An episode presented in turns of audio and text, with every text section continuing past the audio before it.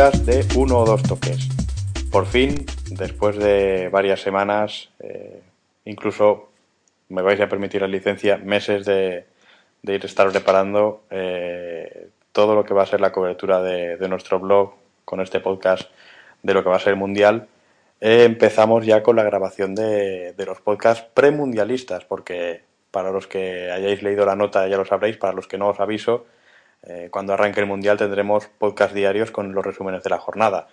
Eh, pero antes queremos hacer mm, también unas grabaciones con, bueno, con cuatro ideas básicas para que tengáis un poco de, de idea o de conocimiento o, por qué no, una opinión más de, lo que vais a ver en, en Sudáfrica.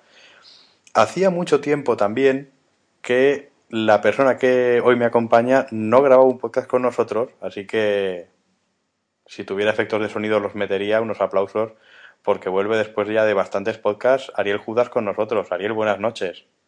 Hola, ¿qué tal, Miquel? Buenas noches. Tanto tiempo, es verdad, ¿eh? ya sea bastante que, no estábamos por aquí.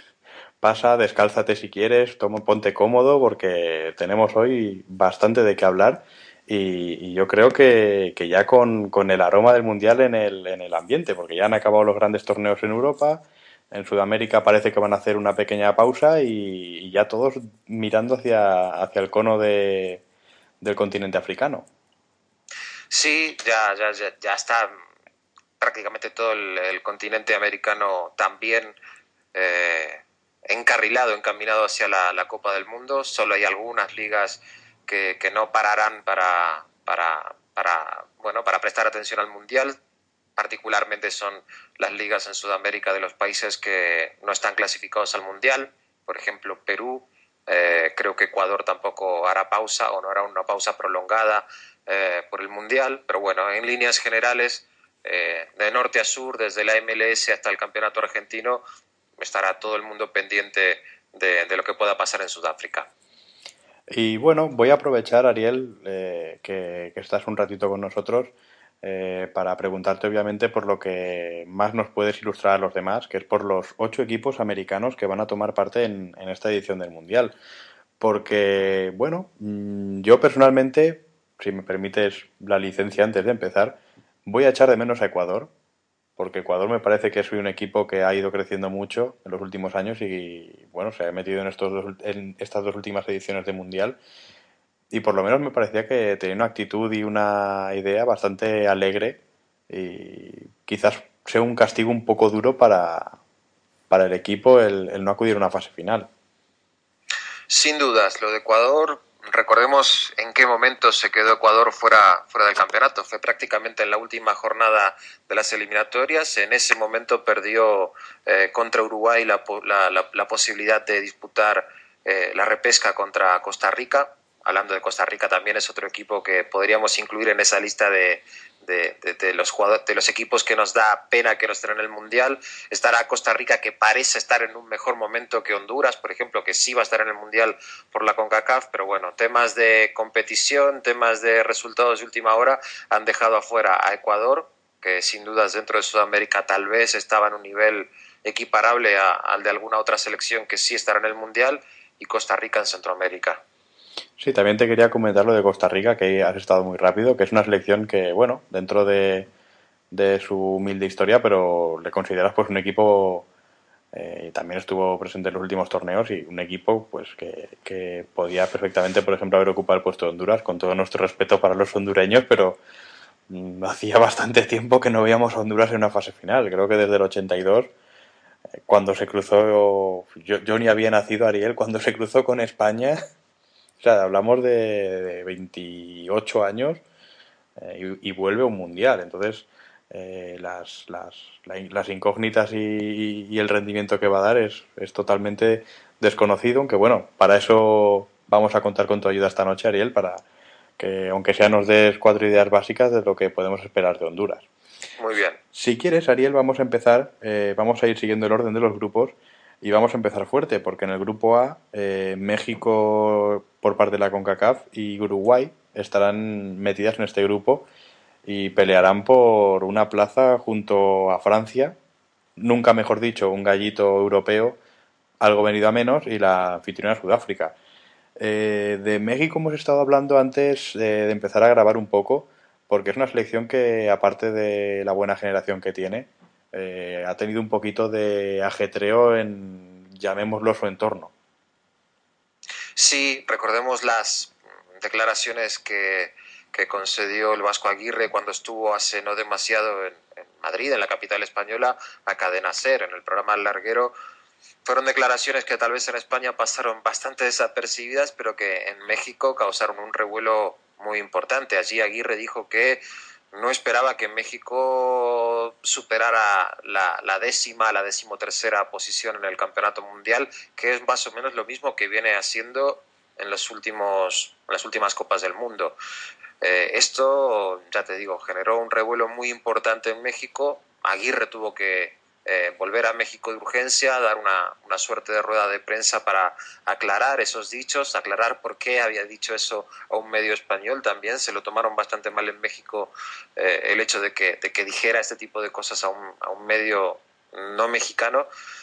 Bueno, finalmente Aguirre lo que tuvo que hacer es dar marcha atrás bastante eh, en esos dichos y, y contradecirse, terminar diciendo que México tiene un equipo competente, que es la mejor generación de, futbolistas mexicanos de toda la historia y que, espera dar batalla e incluso llegar a, la final del campeonato mundial.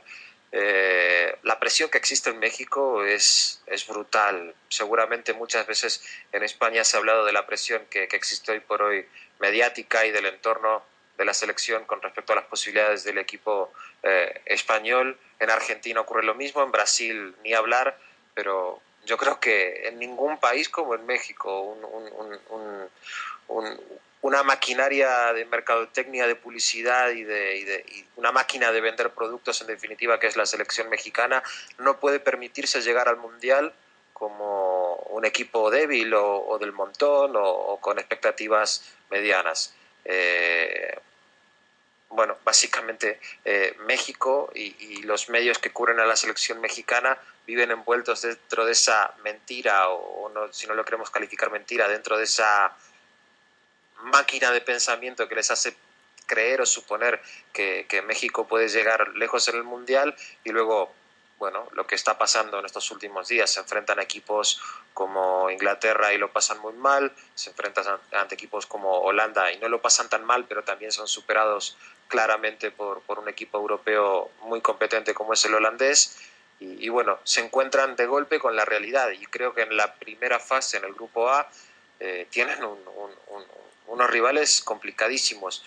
Descarto a Sudáfrica, que para mí va a ser tal vez el primer eh, país organizador que no supere la primera ronda, pero creo que México de ninguna manera es superior a Francia y, tampoco creo que sea superior a Uruguay. Hay una paridad muy importante entre esos tres equipos y, la lucha por esas dos posiciones que van a dar acceso a octavos de final van a ser durísimas. El equipo de Javier Aguirre se va a tener que esforzar muchísimo para estar en octavos de final. Sí, porque se está hablando mucho del, del grupo G como el grupo de la muerte, pero la verdad es que el grupo A, eh, quizás Uruguay porque, bueno, pues ya parece que el crédito de sus títulos eh, a nivel continental y mundial pues empieza a perder fuelle. Eh, México, pues es lo que hemos hablado, tiene una generación bastante buena. Ya hemos dicho que se, que se ha comentado que es la mejor de la historia, eso ya pues eh, personas que hayan seguido más de cerca la selección mexicana lo podrían confirmar o no. Y luego Francia, que es campeona en el 98 y un equipo lleno de estrellas, quizás algo cuesta abajo, pero claro, nos presenta un grupo bastante igualado. Eh, luego comentas tú la debilidad de Sudáfrica. Mm, miedo me da a mí el, bueno, el que haya algún favor eh, que pueda arañar algún puntito para los sudafricanos que puedan complicar la clasificación para otro equipo y siempre temo un poco. Además, eh, no lo he podido ver, pero por las crónicas que he leído de los últimos partidos de amistosos que está jugando Sudáfrica se ve que están ya cogiendo un buen tono de cara, de cara a su mundial. Sí, es lo que hemos estado hablando, un grupo muy igualado. Yo diría incluso que más que el, que el grupo que el grupo G y donde México pues eh, va a tener que demostrar es lo que estamos hablando, la, la buena generación de jugadores que tiene, que si quieres Ariel comentamos algunos porque yo creo que de un tiempo hasta, a esta parte van a ser jugadores eh, importantes, no te digo para un primer espada europeo, pero sí que pueden hacer buena carrera en Europa. Bueno, un primer espada europeo dio la campanada hace no demasiado, eh, el Manchester United de, ese equipo hablo, al contratar a Javier Hernández, a Chicharito Hernández, que venía de ser eh, la revelación absoluta del último año en el fútbol mexicano como goleador de Chivas de Guadalajara y hoy por hoy te diría que es el arma más contundente que tiene el equipo de Javier Aguirre para el Mundial. Eh, la vieja guardia se le ha quedado demasiado vieja a Aguirre y hay jugadores que no acaban de, dar la talla o no acaban de ser competitivos o al menos cuando entran jugadores más jóvenes como Chicharito, como Giovanni, eh, demuestran que pueden darle bastante más al equipo mexicano, con lo cual yo intuyo que más allá de las presiones eh, mediáticas, publicitarias y demás que, hay de por medio con jugadores como Cuauhtémoc Blanco, eh, Hernández y Giovanni Dos Santos, por ejemplo, pueden ser de las figuras que pueden hacer algo importante para México, sobre todo en la primera ronda. Yo es que repasando así un, un once tipo que tenemos así más o menos en la cabeza con México, eh, quizás un poco débil su zona de creación, Ariel, con Torrado y creo que me comentaste que Castro podía ser eh, de la partida. Sí. Un poquito limitado, ¿no? Porque Torrado sí que pasó por España y lo tenemos un poco más eh, fresco en la memoria y podría ser un jugador pues más dedicado a la construcción. Y claro, el poderío ya lo, basaríamos en un juego demasiado directo, ¿no? Porque tiene jugadores de banda, como bien dices, a, a Dos Santos, luego a Guardado, que ha hecho una temporada, bueno, hizo un inicio de temporada aquí en España muy bueno, luego pues en la línea de su equipo bajó un poco el pistón, pero bueno, hablamos de dos bandas para México que podrían complicar mucho la vida a sus rivales.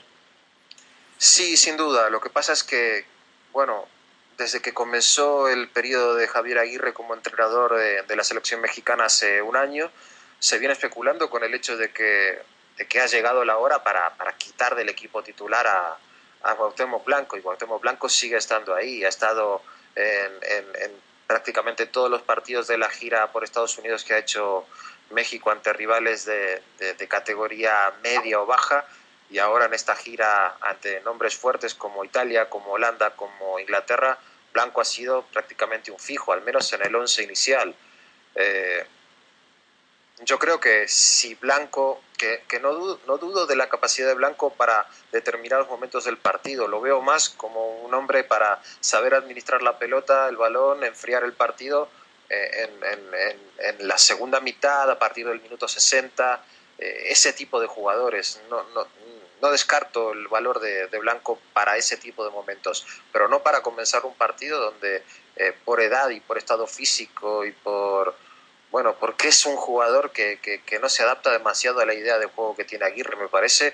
Eh, entrar con Cuauhtémoc desde el primer minuto es, dar un hombre de ventaja al rival. Hoy por hoy siento eso. Creo que ganaría muchísimo con Giovanni. Lo que pasa es que Giovanni tampoco en Europa, en, su aventura eh, turca ahora con el equipo de Frank Rijkaard, tampoco ha destacado mucho. Había muchas esperanzas en México de que Rijkaard le diera continuidad, minutos, que pudiera por fin destaparse. no, no, pero apenas ha tenido participación, pero mucho menos de lo que se podía esperar. ¿eh?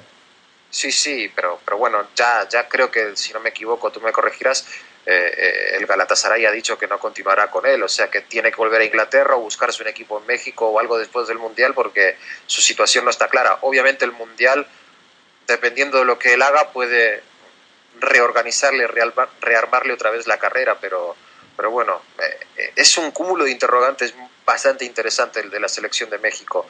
Creo que hoy por hoy el, que más opciones tiene de, tener un plan en la cabeza y de poder plasmarlo sobre el terreno de juego y que tiene confianza y minutos acumulados es Guardado. Pero tú bien decías que Guardado en la Liga Española ha ido de, más a menos. Bueno, pero ahí, ahí tenemos siempre el, la leyenda negra de los jugadores que cuando hay mundial se dosifican un poco, que podemos jugar con eso pensando en que Guardado pues eh, haya querido, eh, nunca mejor dicho, guardarse un poco y más viendo lo que le pasó a su compañero de banda, Luis Felipe, eh, Felipe Luis, perdón, que, que bueno, si tenía, se hablaba de él para, para, acudir con Brasil y mira, la lesión, eh, seguramente las posibilidades que tuviera, yo creo que tenía bastantes para ser lateral izquierdo, le apartaron y quizás viendo ese caso, mm, Guardado no quiso no quiso arriesgar. Es una suposición, ¿eh? no, no pongo en duda la, la profesionalidad de Guardado, pero bueno, es algo que siempre se habla y quizás eh, Guardado viendo pues eso, que se va a juntar con una, una buena camada de, de jugadores en, México y, piense que por qué no, ¿no? ¿Por qué no puede ser ese mundial en el que, en el que hagan algo importante? Sin duda, sin duda. Y a veces ese hecho de, cuidarse un poco, de no poner el pie a fondo y demás, eh, no solo es consciente, sino que muchas veces es inconsciente. Cuando el jugador sabe que está cerca de un compromiso importante como el Mundial, no es que lo quiera hacer a, posta o, que quiera de alguna manera perjudicar al club que le paga el sueldo, sino que bueno, hoy lo he escuchado muchas veces de parte de los propios futbolistas, es inconsciente, ¿no? Uno eh, a lo mejor no sale a la cancha pensando en eso, pero el cuerpo reacciona de una manera eh, involuntaria, menos agresiva de lo que podría ser en una situación normal, en un verano en el que no haya Mundial, no haya Copa América, no haya Eurocopa ni nada por el estilo. O sea que es un factor que no hay que descartar tampoco eh, en los jugadores latinoamericanos como Guardado y como algún otro eh, del que se ha hablado bastante sobre ese tema. Pero bueno, México es eso, va a ser un equipo que va a intentar atacar, que va a intentar ser agresivo como lo ha intentado eh, en todos los partidos que ha jugado últimamente. yo no sé si el hecho de estar haciendo esta gira por Europa ante selecciones de, renombre y cosechar derrotas en, prácticamente todos los encuentros que ha disputado, no van a terminar por perjudicarlo psicológicamente de cara al inicio del Mundial. Eh, es bueno foguearse contra equipos fuertes, por un lado, y, México lo necesita, pero por otro lado, llegar al Mundial con cuatro derrotas pesadas eh, sobre la, la, mochila, encima, encima de la espalda, no sé qué tal le caerá al Vasco Aguirre y a sus jugadores. Eh, llega con una duda importante, que es la de la portería. Ahí, te, perdóname, Ariel, ahí te quería para cerrar con México, preguntarte por tres jugadores eh, que sí que me gustaría que me dieras tu opinión. Uno de ellos era, por supuesto, Ochoa, que hasta hace no mucho era indiscutible como mejor portero mexicano.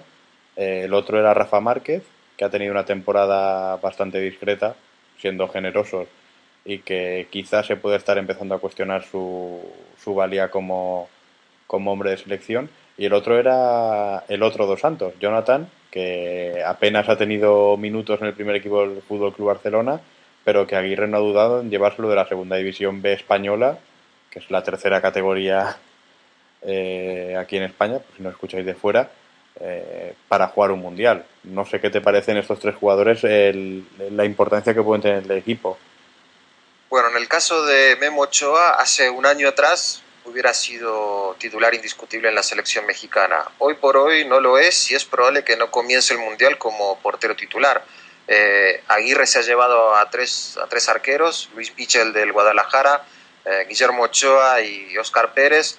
Eh, el que está en mejor estado de forma creo que es Luis Michel, el de Guadalajara. Ha tenido un clásico Chivas, Chivas contra América, el último que se ha jugado en el Campeonato Mexicano, en el que ha tenido una actuación soberbia en los partidos amistosos que le ha tocado jugar eh, últimamente con la selección, lo ha hecho muy bien, pero según lo que he estado leyendo en las últimas horas, quien contaría con más opciones de comenzar al menos el Mundial como titular es Oscar Pérez, un veteranísimo portero que tiene una muy buena relación con el Vasco Aguirre. Parece que el Vasco Aguirre no está nada conforme ni con el desempeño de Ochoa ni con el de Luis Michel. A Michel lo ha llevado más que nada por presión mediática porque realmente en la Liga Mexicana eh, lo estaba haciendo muy bien, pero, pero bueno, no es de sus arqueros preferidos.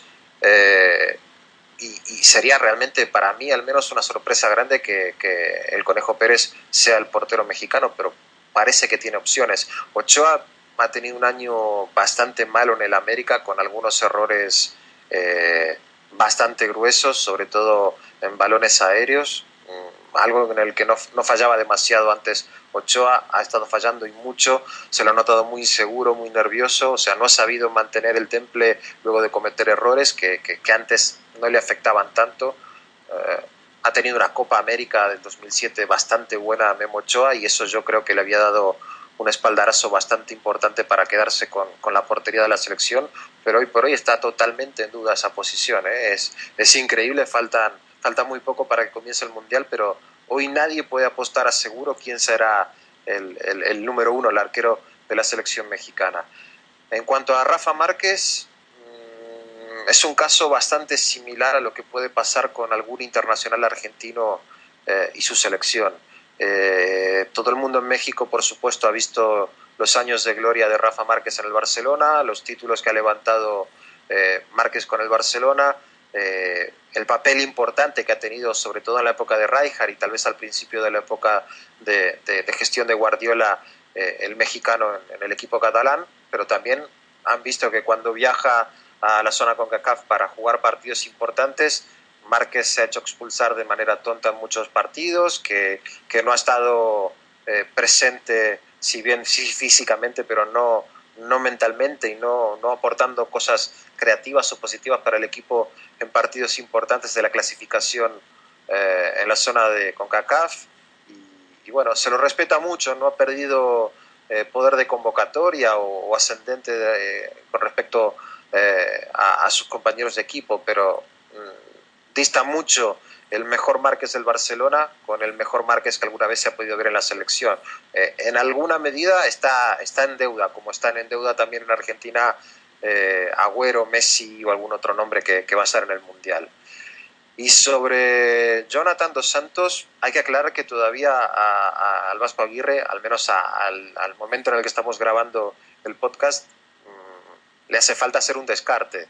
Hay 24 jugadores haciendo gira por, por Europa, tiene que quitarse uno de encima. Podría ser Jonathan Dos Santos, aunque muchos afirman que, no va a ser él, sino que va a ser Adolfo Bautista, el Bofo Bautista, el atacante de, Chivas de Guadalajara. Eh, el Vasco Aguirre es un jugador por el cual siente predilección. Jonathan Dos Santos es un jugador que, que, el Vasco Aguirre siente como muy fundamental, como muy válido, que ha tenido buenas actuaciones en algún momento que ha entrado en partidos eh, que se han jugado en Estados Unidos últimamente, como eh, recuerdo el amistoso ante Nueva Zelanda, donde mm, Jonathan realmente jugó bastante bien, muy bien, eh, pero claro, ante rivales que, que, tal vez no sean demasiado medida para, para, para ver su potencial en un, en un mundial. también hay que tener en cuenta que México, salvo estos partidos que está jugando en Europa, casi siempre juega de local, porque cuando juega en Estados Unidos juega estadio completo, estadio relleno, y, siempre con, con, afición mexicana. O sea que eh, el hecho de jugar en, escenarios adversos no es algo a lo que están demasiado acostumbrados, salvo cuando juegan competición oficial de, de, CONCACAF. Y, allí son potencia, no están acostumbrados a perder tampoco, con lo cual eh, hay que ver cómo reacciona un chico tan joven si finalmente está en la lista de 23 y si finalmente logra tener minutos en el Mundial. Eh, yo creo que más que nada si Jonathan Dos Santos queda en la lista mundialista y, tiene alguna participación mínima en el Campeonato de Sudáfrica es preparar, forjar a un, a hombre que se lo ve en México como el, a futuro el capitán de la selección mexicana. En Brasil y en el Mundial que vengan, eh, sí que creo que un chico como Jonathan Dos Santos sigue dentro de la órbita del Barça o si es transferido a algún otro equipo más o menos importante de Europa en el que, en el que pueda tener minutos, eh, puede ser una herramienta importante para México. Recordemos que como su hermano, pero su hermano tal vez ha, desperdiciado muchas oportunidades, es un jugador europeo a todos los efectos. Jonathan Dos Santos se ha formado en el Barça, está acostumbrado a otro ritmo de juego, está acostumbrado a enfrentarse contra eh, eh, equipos y jugadores y tipos de entrenadores que la mayoría de los futbolistas mexicanos eh, en su vida van a, van a poder medirse y, bueno, creo que la Federación Mexicana hace bien hace bien en llevarlo al mundial en el fondo. si el objetivo es ir preparando a, quien va a ser el, el, líder del equipo en los próximos 10 años, creo que es una decisión acertada.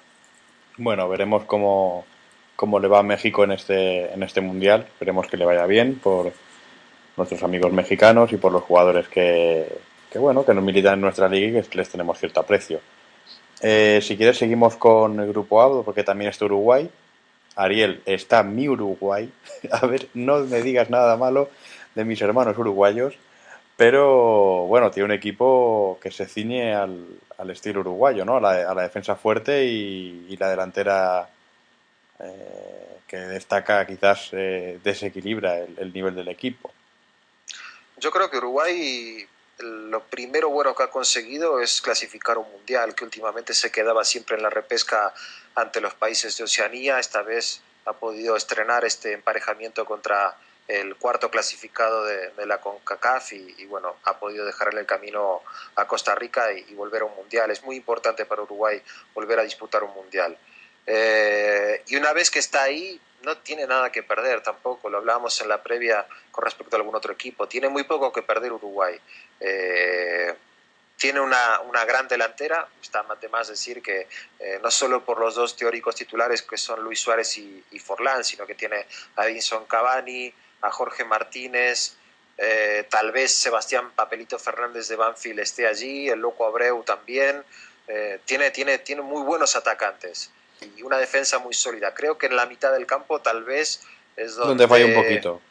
Hace un poquito más de agua, sí, sí, sí, sí. Quizás... Lodeiro, Nico Lodeiro en la, en la repesca ante Costa Rica ha tenido un rol muy importante, pero bueno, hay que recordar que hasta ese momento venía siendo titular en Nacional de Montevideo y jugaba todas las semanas, tenía un ritmo de juego muy interesante. Ahora con su marcha al fútbol holandés, al Ajax, creo que no ha visto demasiados minutos y, yo creo que hoy por hoy duda bastante Oscar Tavares en cuanto a darle la responsabilidad de ser el, armador de juego en el equipo oriental. Eh, si tuviera continuidad, sin dudas que Lodeiro sería el dueño del equipo. El problema es que con la marcha al Ajax, pues es lo que comentaba, ¿no? Eh, hablamos de un jugador con una proyección enorme eh, que, está jugando todas las semanas y que de repente, si, si, me permitís el paralelismo, es como cuando Saviola llegó al Barcelona. Eh, llegó como una estrella, pero eh, Resac lo quiso dosificar para adaptarlo al fútbol europeo. con Lodeiro está pasando una cosa muy parecida. saben en Ámsterdam que tiene un jugador de unas características eh, como para, para ser el líder del equipo, pero es joven y lo quieren ir eh, introduciendo poco a poco en el fútbol europeo. Esto está haciendo que eh, haya bajado drásticamente su ritmo de minutos y lo que comentaría, la duda de saber eh, si va a llegar fresco o si va a llevar falta de ritmo. Básicamente lo que va a definir el centro del campo de Uruguay, porque el resto del centro del campo de Uruguay eh, es, permitidme la expresión, no os ofendáis, un poco picapedrero.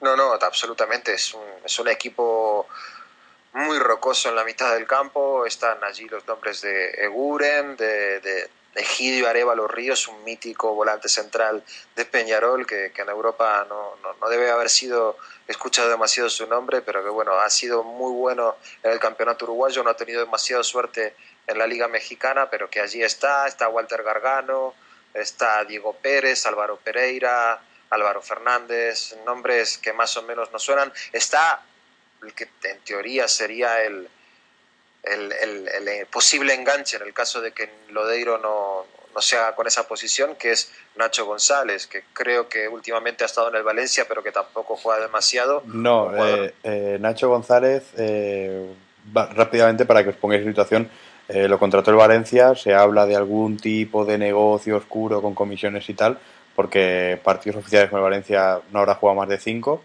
en dos o tres años. Eh, ha pasado por el Newcastle y, y, en este pasado mercado lo pasaron al Levadiakos, un equipo griego eh, que ha estado luchando por, eh, por no descender. Mm, es una absoluta incógnita este chico lo que, lo que puede aportar al Valencia, es lo que se rumorea que hubiera algún tipo de, de operación no muy limpia de dinero. Y claro, aquí en Europa pues se sabe que ha pasado por aquí, pero no, eh, no tenemos mmm, una noción muy, muy acertada de lo, de lo que puede ser este jugador. Incluso podría ser válido por la situación que tiene Valencia ahora, pero no se le ha dado la oportunidad. En el Danubio, mientras él estaba todavía en el fútbol sudamericano, era un jugador destacadísimo y mmm, tal vez no tan bueno como Lodeiro, pero en ese camino, o sea, con pinta de, de, crack. Y luego, bueno, se ha diluido bastante en, esta, en estas cadenas de pases y traspases y, préstamos que, ha vivido en Europa. En algún momento se hablaba muy concretamente de la Juventus como, como destino de, de, este jugador. Pero bueno, no, ha tenido demasiada suerte Nacho González con, las transferencias.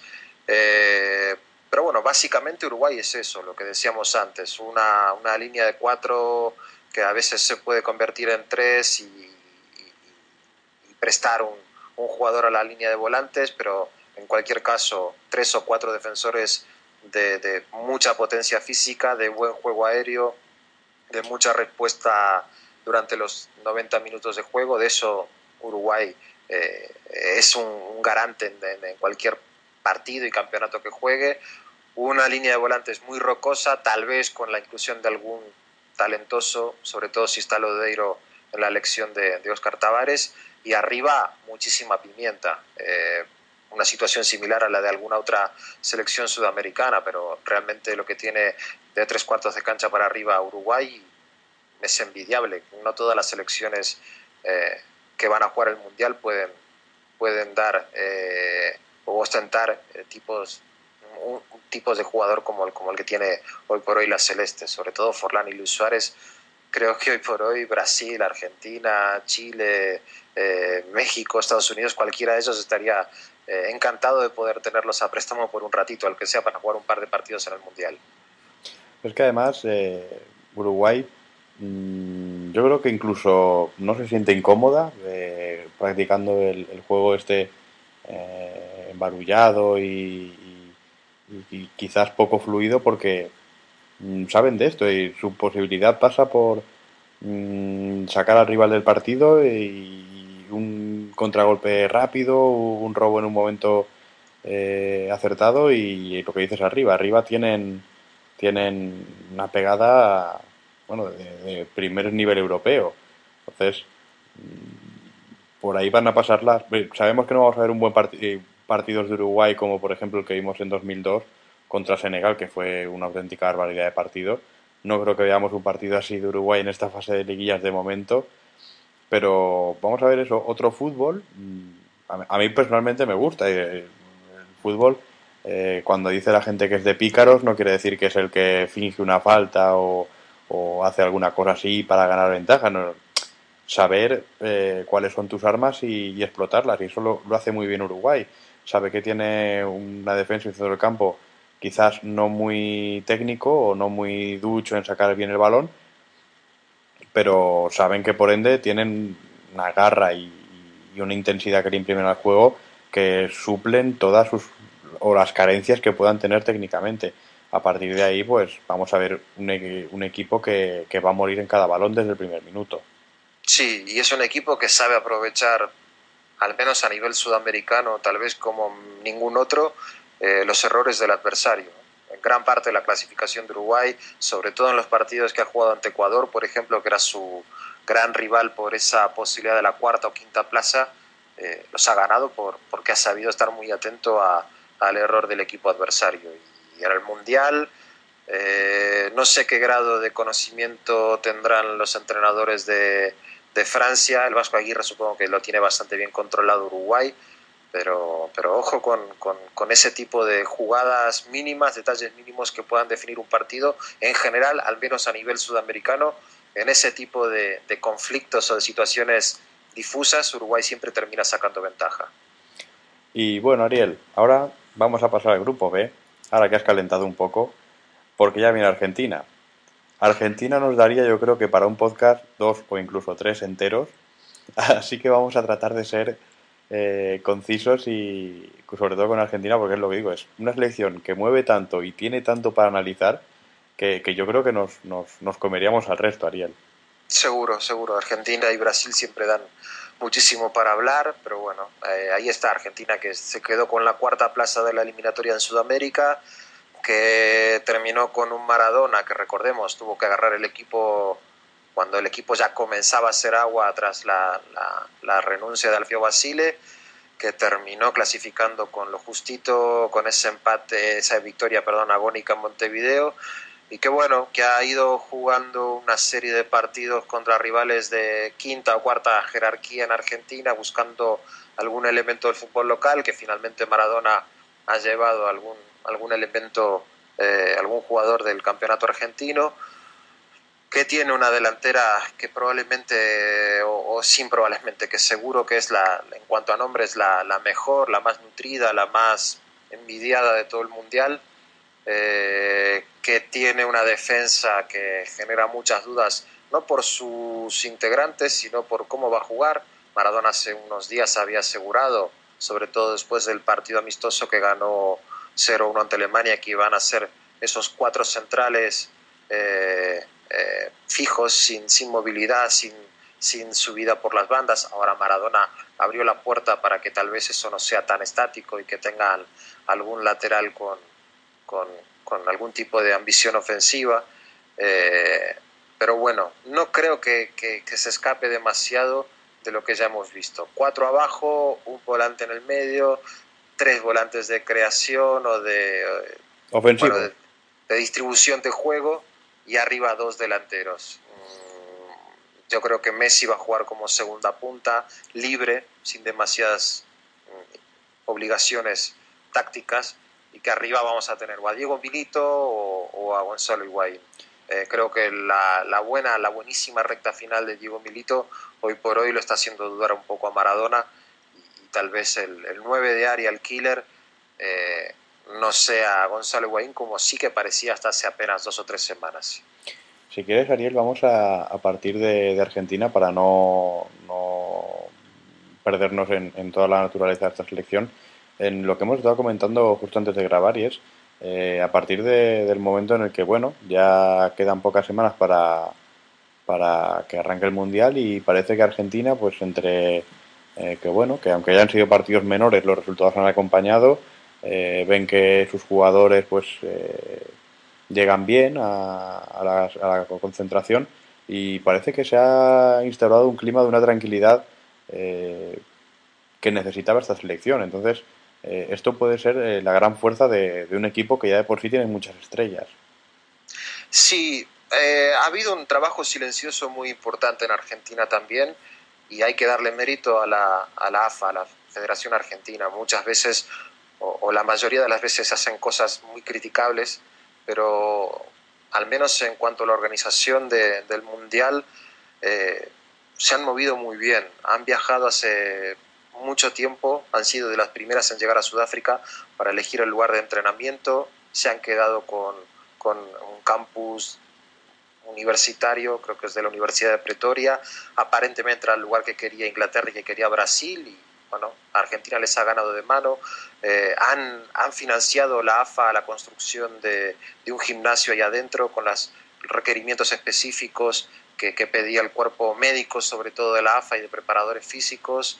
Eh, el cuerpo médico de Argentina, que esto es un dato también a tener en cuenta, no es alguien que haya traído Maradona, sino que es el doctor Villani, que es el médico que hace tres mundiales que está actuando con Argentina. Quiero decir que hay una serie de actores secundarios que tienen muchísima experiencia ya en un campeonato del mundo y que eh, luego de la fallida experiencia del 2002, de quedarse a mitad de camino en el 2006, creo que Argentina ha aprendido algunas cosas, tal vez detalles menores, pero que le han dado muchísima tranquilidad a Maradona y hoy están solucionados. O sea, se ha anticipado a muchas cosas que pueden pasar. Argentina y el cuerpo técnico de la AFA, quitando a Maradona y a sus colaboradores más inmediatos, hace mucho tiempo que están trabajando en, la infraestructura del equipo en el Mundial. Y creo que tal vez a día de hoy sea un detalle menor, pero creo que eso a Maradona le ha generado mucha confianza. El hecho de saber que ya tiene todo armado, que su concentración está tal como él lo ha pedido, que eh, está el tipo de, instalación que él necesitaba y que el AFA le recomendó. Todo eso ya está preparado desde hace mucho tiempo y ha sido aprobado por Bilardo, que ha viajado varias veces a Sudáfrica, ha viajado Julio Grondona también a revisar todo, todo, todas esas, obras y, aparentemente todo está bien. Creo que eso le ha dado muchísima tranquilidad a Maradona. El clima mm, con respecto al equipo ha mejorado bastante en Argentina pese a las críticas que se han generado fuera de Argentina, las, eh, la, no convocatoria, por ejemplo, de Zanetti o de Cambiaso, en Argentina también ha existido crítica, pero mm, con, mucha menos repercusión de la que ha tenido fuera, creo.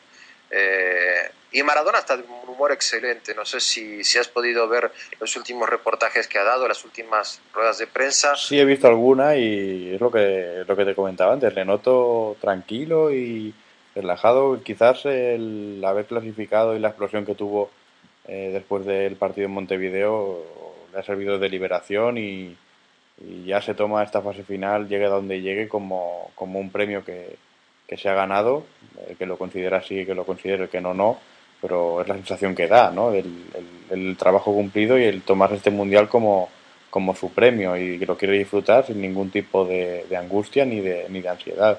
Y eso sí lo transmiten los jugadores, sobre todo, pues hablamos de, Messi, de Agüero, de jugadores que, que, lo son todo en, en, sus equipos y que luego cuando llega la selección parece que, que desaparecen, pues si consigue transmitir esa, esa liberación y esa descarga de presión, eh, cuidado con Argentina. Y sobre todo, bueno, tal vez en España esto no se haya podido ver, pero al menos el contacto que ha tenido eh, tanto Agüero como Messi, que tal vez eran los dos eh, a quienes más se, se, buscaba o se apuntaba por el eh, bajo rendimiento que tenían con la selección argentina en comparación a cómo lo hacían en sus clubes en España, eh, han llegado de otro humor, de otra manera, con una relajación o con, una, con un aplomo más que relajación, con un aplomo diferente, eh, sobre todo en el caso de Messi. No ha jugado en el último amistoso que ha jugado Argentina eh, ante Canadá en el Monumental de River como despedida del equipo antes de viajar al Mundial. Estaba en el banco de suplentes, pero, pero bueno, algo que no, no, se le había visto nunca en Argentina, que es el hecho de conversar con sus compañeros de banco, de estar haciendo bromas, de reír, de mirar con atención al equipo, de hacer algún comentario sobre alguna jugada. Eh, hasta ahora era una especie de mutante Messi en el, en el, banco de suplentes de Argentina o en el propio terreno de juego. Eh, algo ha habido ahí, o alguna charla entre Maradona y Messi, o yo creo que ahí está teniendo un rol muy importante Juan Sebastián Verón, que es quien realmente eh, se ha reunido más de una vez, tanto en Europa como en Argentina, con Leo Messi, con la familia de Leo Messi, que ha intentado eh,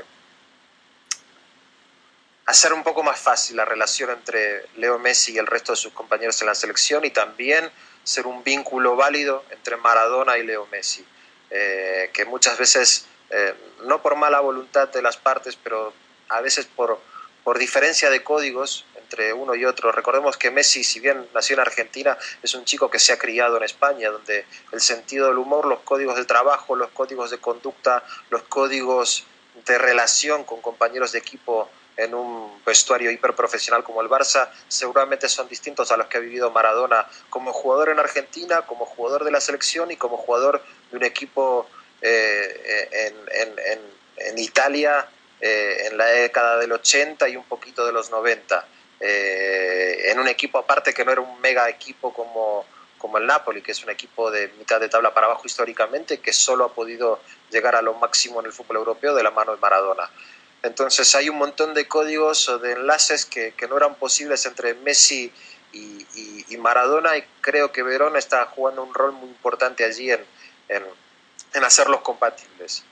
Oye, Ariel, eh, ahora que, perdona que te corte, ahora que comentas esto de, de, de lo que pueda haber, eh, no sé si recuerdas hace, hace unas semanas cuando saltó la noticia de que Maradona iba a venir a, a Barcelona para pasar unos días con Messi y, y brovea, broveábamos comparándolo con la, la, visita, por ejemplo, de un cuñado, ¿no? que, que se, se, te pone en casa y, y se convierte el dueño de la casa, pues bromeamos con eso y quizás haya sido un, un punto de inflexión ¿no? en la relación entre Maradona y Messi, el, el haber compartido esos pocos días, aunque fuera, creo que también fue ver luego a, a Higuaín. Entonces Seguro. quizás sea eso, Seguro.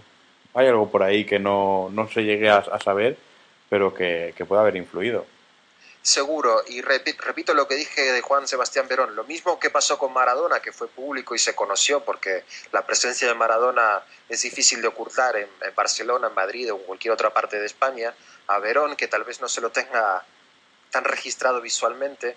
Eh, se dice que Verón también ha estado en la casa de Messi, que ha viajado en algún momento que ha tenido libre a España para, para estar con él, para charlar, para intentar descubrir un poco por dónde pasa eh, sus necesidades, sus gustos, su, su, vínculo con el equipo argentino.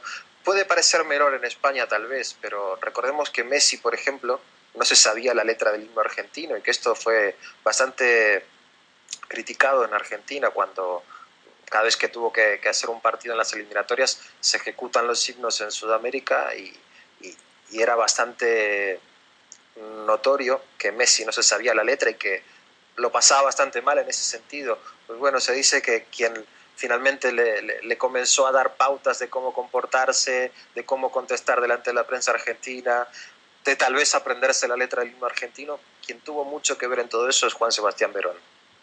Sí, quizás como la figura que tuvo Messi en el Barcelona con Silviño eh, la haya ocupado Verón con, Argentina. Y es que yo creo que, nos preocupamos mucho por Messi porque quizás Messi sea el jugador que si conecta bien con, el equipo mm, convierte a Argentina eh, de, un, buen equipo en un equipo temible. Lo hemos visto eh, firmar una temporada fantástica. Mm, nos falta eso, verle firmar ese tipo de partidos eh, con Argentina y, mimarlo y todo este tipo de detalles, o por lo menos ya no mimarlo, es decir, no, no, no montar un equipo a, su entorno, sino, sino el comprenderle y el saber cómo sacar su mejor partido, porque es un jugador totalmente desequilibrante.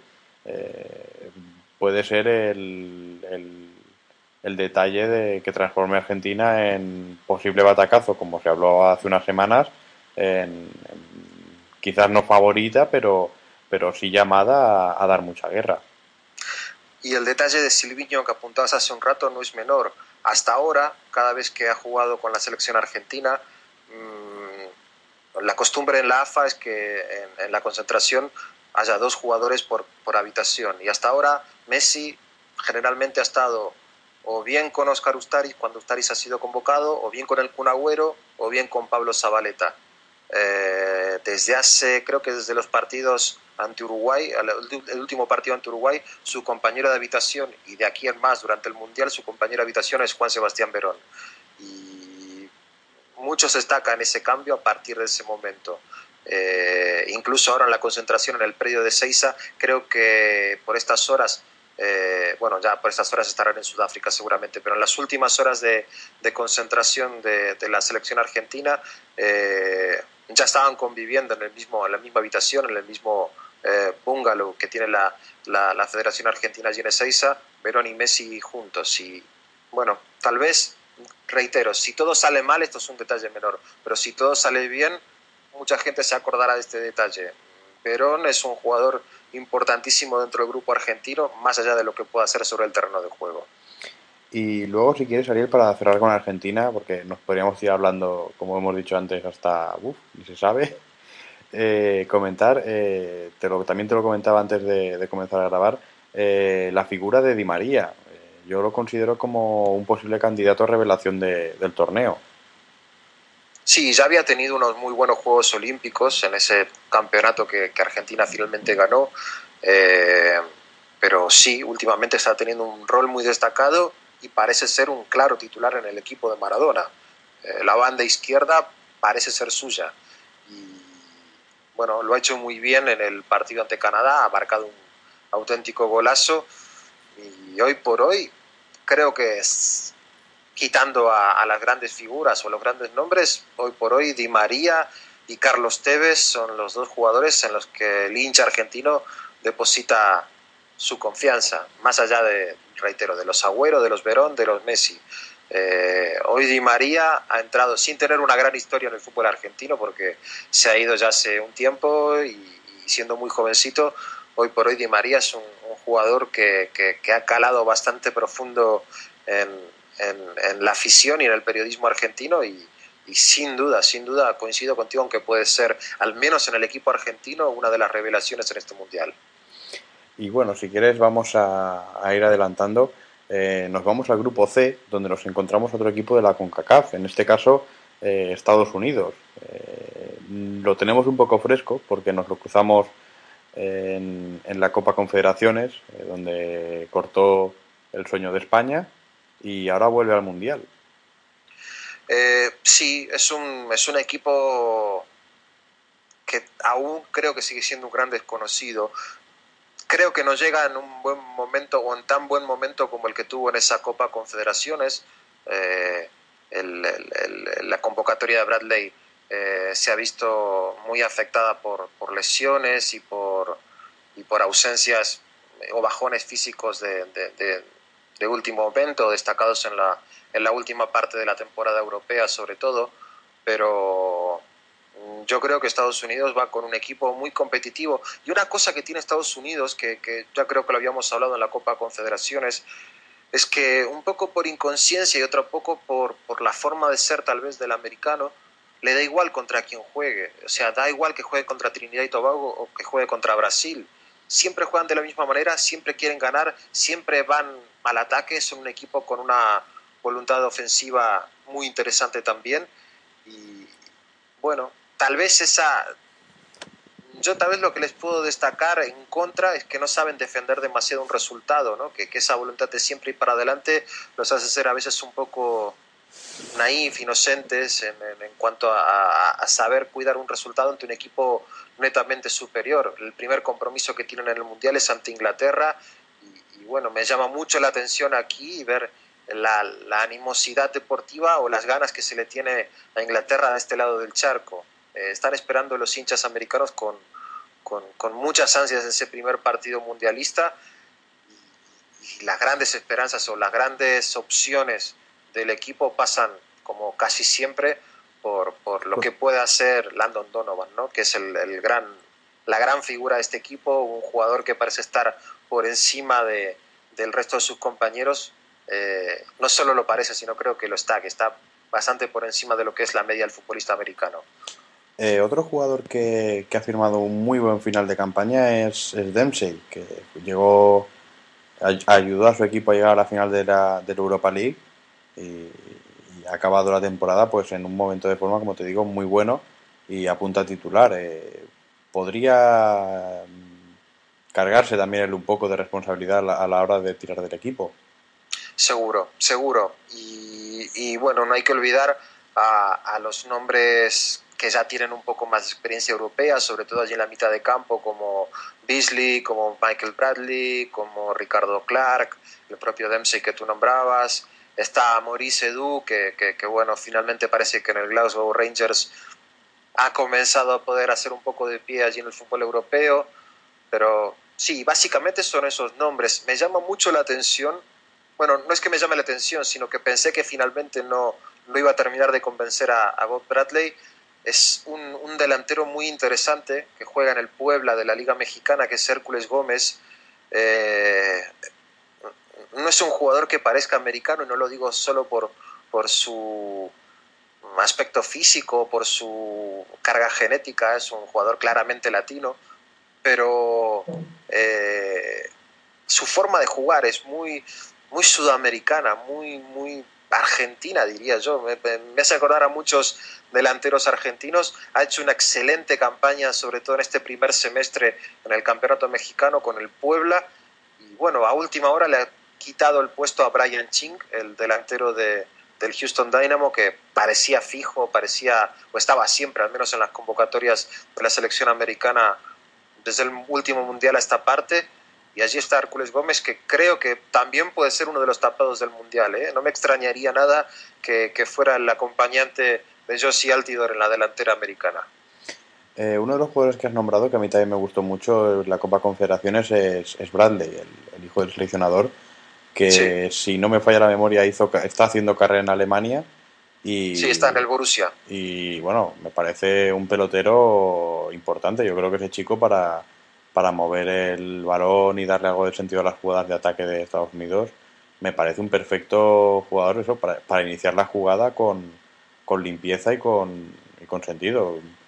Eh, Estados Unidos dentro de, de, de bueno de lo, lo, exótico no llamémoslo por por ser un país que está acudiendo a los mundiales sin que el fútbol sea el deporte rey, que es más o menos lo que ocurre en, el resto de, selecciones, eh, está sacando jugadores de un tiempo a esta parte más que interesantes, subiendo mucho la media de, lo, que, de lo que va sacando año tras año. Y, creo que, bueno, la falta de, de nombre quizás mediático o de, no sé, o el, acabar en un equipo más potente, mm, nos está apartando de jugadores muy interesantes y que, bueno, que luego pasa como en la Copa Confederaciones, ¿no? Que aquí todo el mundo da por, por supuesto el pase de España a la final y, también te quería llamarte la atención sobre ese tema porque eh, me comentabas sobre la, actitud ofensiva de Estados Unidos y quizás muchos de los que nos estén escuchando recuerden el, partido que jugaron contra España que, hicieron un partido defensivamente perfecto y destrozaron a España en los errores que tuvieron es un equipo a tener en cuenta el de Estados Unidos. ¿eh? Yo creo que está hoy por hoy un, puntito, por debajo de, cómo estaba un año atrás en la Copa Confederaciones. Pero, pero reitero o refuerzo lo que acabas de decir.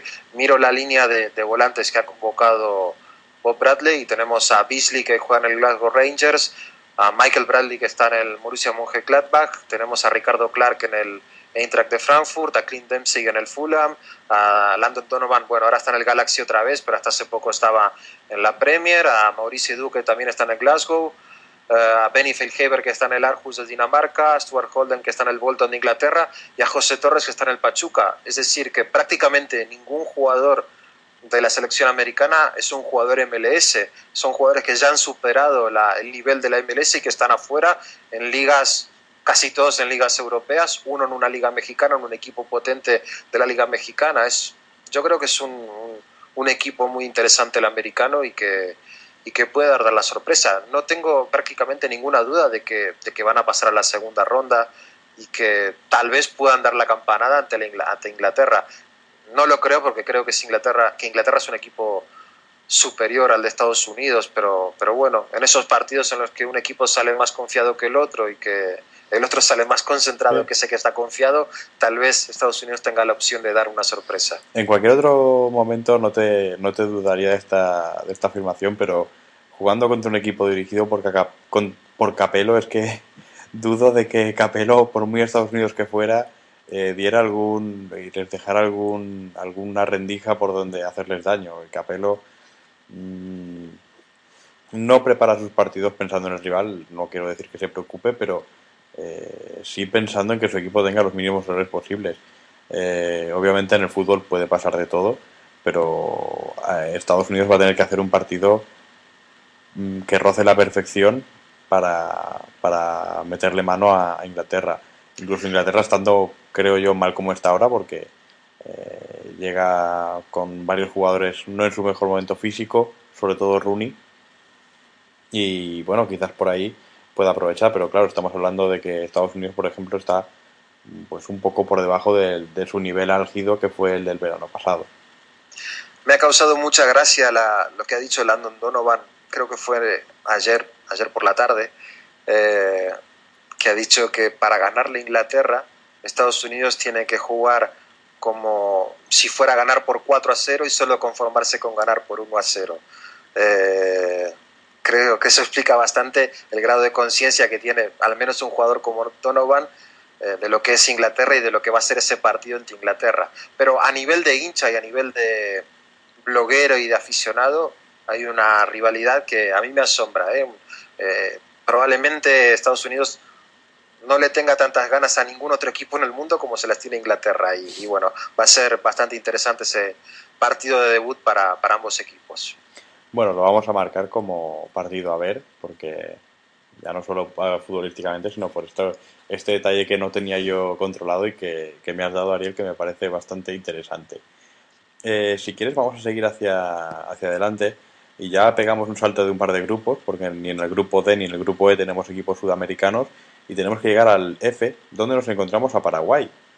Eh, Paraguay, para los que tengáis un poco más de memoria, eh, comenzó muy fuerte su clasificación en, la zona Conmebol, eh, hasta el punto de liderar la liguilla y poco a poco se fue desinflando ya jugando un poco con su ventaja. No sé si esto fue eh, especular un poco con los resultados o porque empezaron a, encontrar un, su nivel real dentro de la Confederación, Ariel. Yo creo que Paraguay comenzó las eliminatorias sudamericanas con el motor a 100% y que después por lesiones, por expulsiones, por desgaste, por eh, comodidad, por los jugadores de Paraguay al ver que, realmente a mitad de, torneo clasificatorio ya prácticamente estaban adentro del Mundial, bajaron un poco el, quitaron un poquito el pie del acelerador y se dejaron ir. De todos modos, recordemos que terminaron en la tercera posición detrás de Brasil, detrás de Chile, que durante la primera mitad y algo más fueron los punteros del campeonato sudamericano con mucha ventaja, jugando de una manera muy solvente y, siendo el mejor equipo. No fueron el mejor equipo a nivel global, probablemente el mejor a nivel global esté entre Chile y Brasil, eh, pero bueno, lo de Paraguay ha sido muy interesante, muy interesante. Eh, Gerardo Martino, el entrenador, eh, luego del Mundial ha estado probando fórmulas alternativas con, algún sistema similar al, al 4-3-3 o al 3-4-3.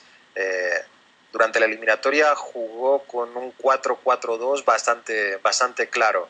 Pero bueno, la baja obligada de Salvador Cabañas le ha obligado eh, o lo ha forzado a buscar algún, alguna solución alternativa.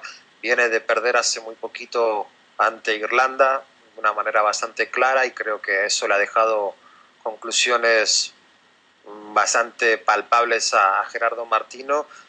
Y yo espero y creo que va a volver a comenzar, o al menos va a comenzar el Mundial otra vez con un 4-4-2 bastante claro, ha vuelto a encontrar un, sustituto más que eficaz de, Salvador Cabañas, el, entrenador de la selección de Paraguay, y, creo que no, no, va a volver a variar demasiado. La posibilidad que le está dando hoy por hoy Lucas Barrios, que, ha sido nacionalizado hace muy poquito paraguayo y que, ya ha debutado con gol en la selección de, Albirroja, eh, va a ser que, Gerardo Martino vuelva a la fórmula no sé si del éxito, pero que sí que le ha dado buenos resultados durante la clasificación. Sí, porque una vez, eh, recuerdo hablando contigo, me, definiste a, Paraguay como la Alemania del, de Sudamérica, eh, por su, creo que es una de sus características, por lo menos en la fase de clasificación, cuando, cuando estuvo bien, era la cantidad de goles que hacía balón parado. Entonces, mm, siendo un equipo eh, sudamericano, la verdad es que llama la atención lo bien preparadas que tienen las, las jugadas de estrategia y con la llegada de Lucas Barrios, como bien comentas, un auténtico rematador y que va muy bien de cabeza, estas jugadas pueden tomar bastante peligro para el rival eh, a poco que, que, desconfíen o desconozcan del, rendimiento de, de, Paraguay en faltas laterales y córneres. Bueno, siempre ha sido un fuerte el de Paraguay el juego aéreo, sobre todo en defensa. Es prácticamente imposible marcarle un gol a Paraguay por arriba. Eh, y a nivel ofensivo también, la cantidad de goles que, Paraguay ha marcado históricamente en base a córner y cabezazo, bueno, probablemente nos sorprendamos de, la cantidad de veces que ha conseguido marcar y ganar partidos de esa manera. Eh, pero hoy Paraguay cuenta con, jugadores que además de, dominar muy bien el juego aéreo, juegan a la pelota y juegan muy bien. Eh, sobre todo arriba, tienen a, no sé, uno repasa los nombres que, va a llevar Martino a este mundial y, tenemos, además de Lucas Barrios, que es el, llegado a última hora, a figuras como Roque Santa Cruz, a Nelson Aedo Valdés, a, a Tacuara Cardoso. Quiero decir que, no tiene demasiado que enviarle a, ninguna selección, ni, ni, siquiera a las más potentes del mundo. Todo lo contrario, creo que Paraguay, junto con Uruguay y Argentina, tienen una delantera de lujo. Y luego, bueno, en medio campo tal vez podríamos considerar que es una situación similar a la de Uruguay, un medio campo eh, muy físico, que ha hecho muy bien su tarea durante durante la clasificación al Mundial en cuanto a recuperación y a distribución del balón, pero donde tal vez le falta un poco más de toque, un poco más de, sentido de juego. Ha sido un equipo que cuando ha tenido que, aguantar la pelota a veces no ha sabido. Por eso creo que es importante las incorporaciones que, ha hecho la selección de Paraguay eh, recientemente. Hablo de incorporaciones porque me refiero al caso de Néstor Ortigosa, un jugador argentino que ha sido nacionalizado paraguayo también, que ha sido uno de los mejores volantes de, de, la Liga Argentina en el último año, año y medio, y que poco a poco se ha ido ganando un lugar en la selección de Paraguay. Creo que va a ser titular en, en la selección de Paraguay, al menos en, el primer partido, para ver qué tal le sale la, la, la, prueba a Gerardo Martino con su inclusión, pero ha ganado bastante, bastante en cuanto a juego eh, Paraguay con, con, este tipo de jugadores. Eh, el punto débil de Paraguay me parece mm, la línea la, línea de defensa, no porque tengan malos jugadores, sino porque últimamente han estado en general los, los titulares habituales, hablo de, de Paulo da Silva, de Julio César Cáceres, de, Claudio Morel Rodríguez, eh, han estado un poco por debajo de, su nivel. También es cierto que eh, algunos de ellos ya están bastante grandes, que, este va a ser seguramente el último mundial y que tal vez el físico no es el mismo de, lo que era eh, cuando comenzaron la, la eliminatoria sudamericana. Tal vez ese es el punto en el que tengo alguna duda con respecto a Paraguay.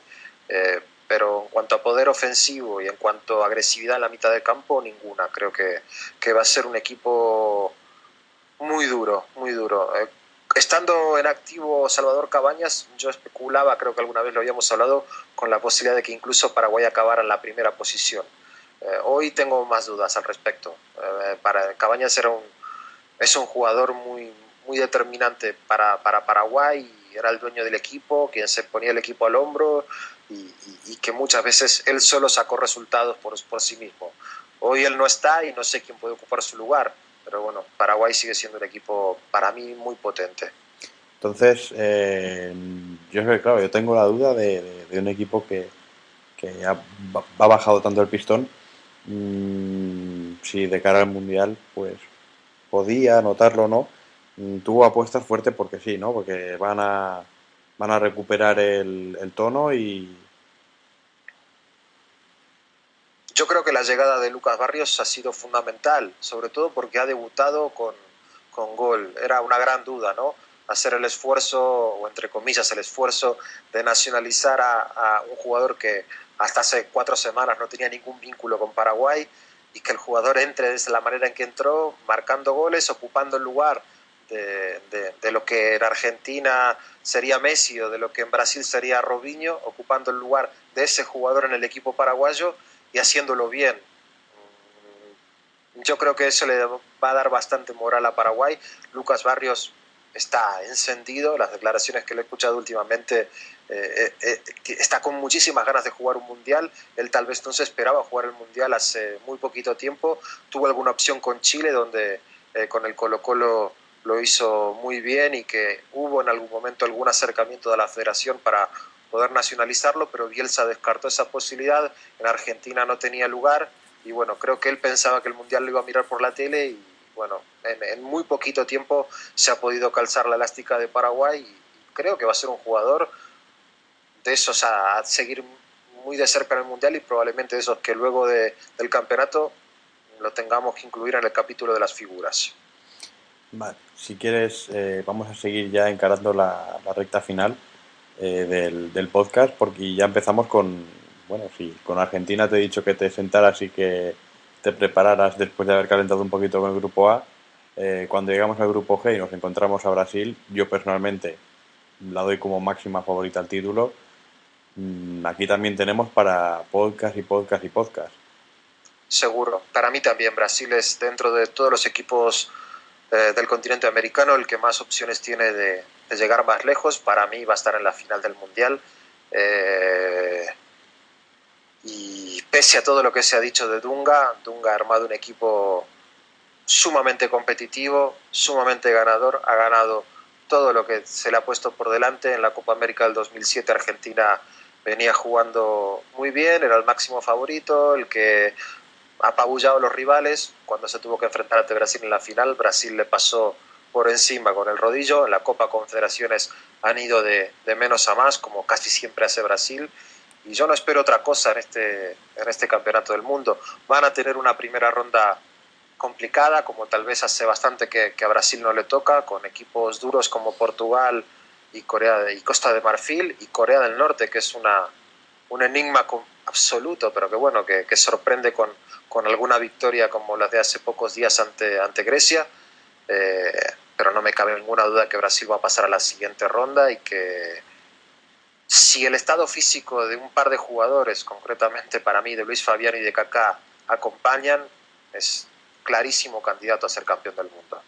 Eh, porque, como bien comentabas, el grupo G para Brasil, a pesar de que la vemos como clara favorita, va a ser duro, duro, porque se va a encontrar a Portugal, un equipo que, si bien no es el que ha ido participando de manera notable en los últimos torneos continentales e intercontinentales, Mm, siempre tiene, bueno, por supuesto tiene a Cristiano Ronaldo, un jugador superlativo, y, varios jugadores quizás un par de escalones por detrás que pueden complicar mucho. Costa de Marfil, que por nombres es la mejor eh, selección de, África.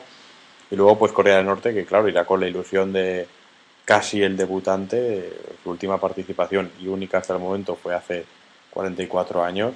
Eh, Brasil va a tener un grupo que le va a exigir ya de primeras eh, después, el cruzarse con, con, el grupo de España y Chile eh, le va a suponer un, un cruce duro.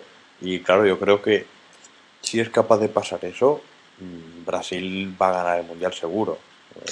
Si, si, si, arranca un nivel tan fuerte como para, para sobreponer todo eso, Brasil va a llegar a, cuartos como una moto.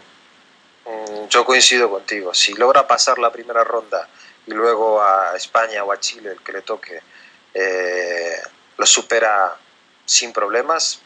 Yo creo que hasta la final no se va a encontrar con ningún otro partido que le suponga el grado de dificultad que, que, le supondrán seguramente la primera ronda y el, y el cuarto partido. Eh, las únicas dudas, reitero, que me genera la convocatoria de Dunga es el estado de eh, el estado atlético de Luis Fabiano y de Kaká.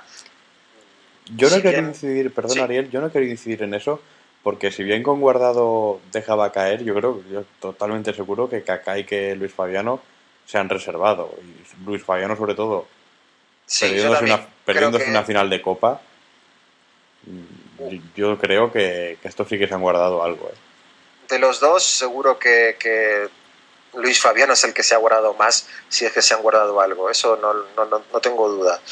Eh, pero si el problema de Kaká fuera concreto, se agudizara durante el Mundial, creo que en la convocatoria de Dunga no hay un claro sustituto para Kaká, no hay un, un armador de juego. Entonces, por ahí tengo alguna duda en cuanto a, lo que pueda llegar a ser Brasil en caso de que Kaká no esté al 100% o que en algún partido no pueda estar por lesión. Seguramente Robinho puede ocupar eh, el papel de, armador de juego, irse unos metros más atrás, lo sabe hacer y lo ha hecho bien en más de una oportunidad.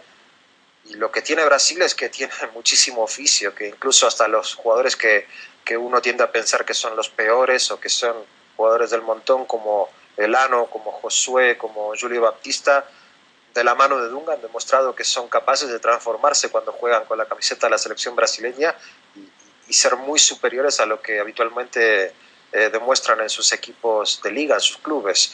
Mm, yo creo que Brasil tiene, tiene un, gran equipo, un gran equipo y que si bien es una prueba de fuego para Dunga, porque si Dunga falla luego de haber dejado afuera nombres como los que ha dejado, sobre todo a Ronaldinho, a, Neymar y a, Ganso, que eran los dos niños mimados de la afición brasileña eh, sobre todo por lo que habían hecho en este primer semestre del año.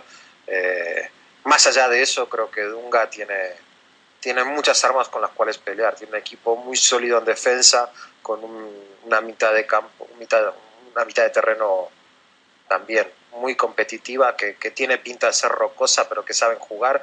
Y si no me remito a, los últimos partidos de, de la Confederaciones, donde realmente Brasil creo que terminó jugando muy bien y, arriba tiene también muchos, tal vez es una convocatoria de delanteros corta, solo, solo ha llevado a cuatro que son eh, Luis Fabiano, Nilmar, Grafite y, Robinho. Eh, yo no sé por qué, ya lo había comentado en algún momento con, con alguien, creo que Nilmar va a terminar teniendo un papel muy destacado en esta selección. ¿eh? Creo que, como delantero centro neto, como jugando un poquito más atrás, veo para Nilmar momentos muy importantes dentro de este mundial.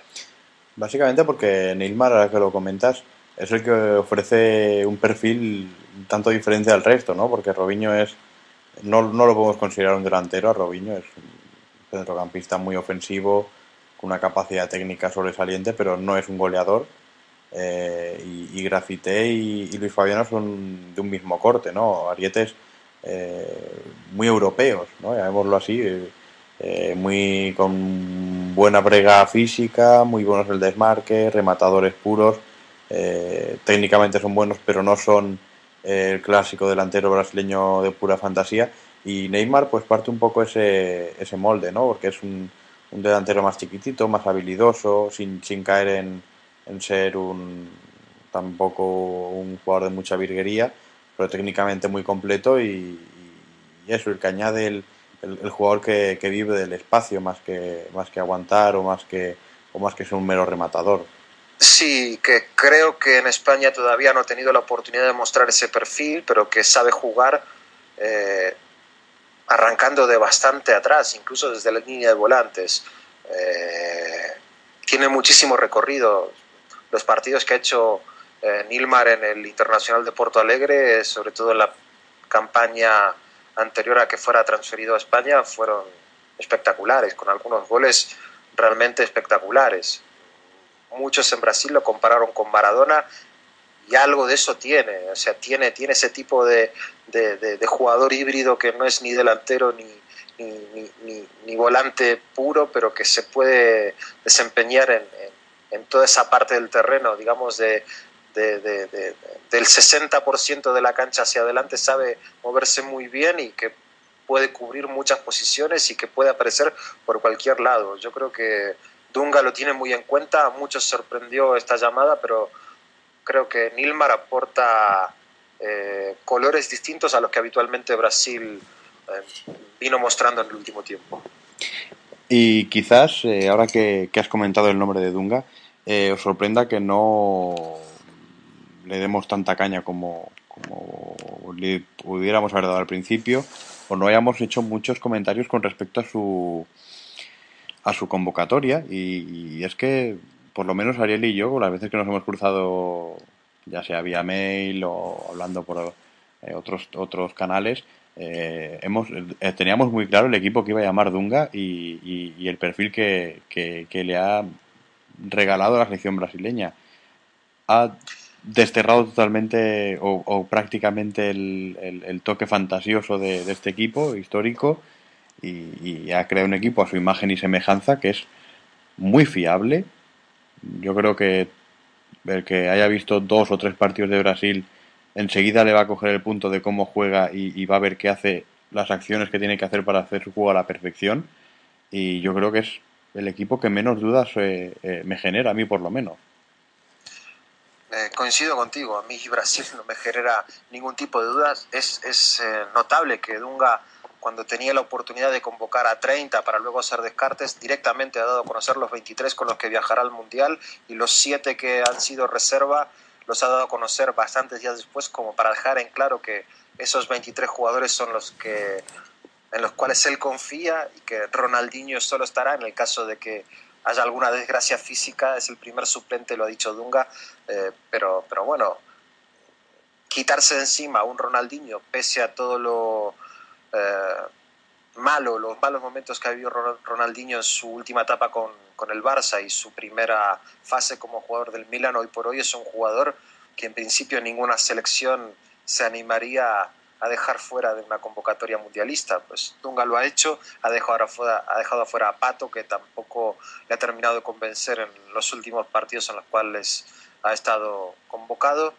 y se la juega con la suya, con soldados como Maicon, como un Dani Alves que, puede a lo mejor sorprender por la, por la banda izquierda, con jugadores como Michel Bastos, como, con jugadores como, como el propio Robinho, que es un jugador semi despreciado o cuasi despreciado en Europa, pero que con la camiseta de la selección y bajo el mandato de Dunga ha sido absolutamente estelar. La Copa América del 2007 prácticamente la ha ganado Robinho solo, porque allí no fueron ni Kaká, ni, Ronaldinho, ni ninguna otra estrella rutilante del fútbol de Brasil.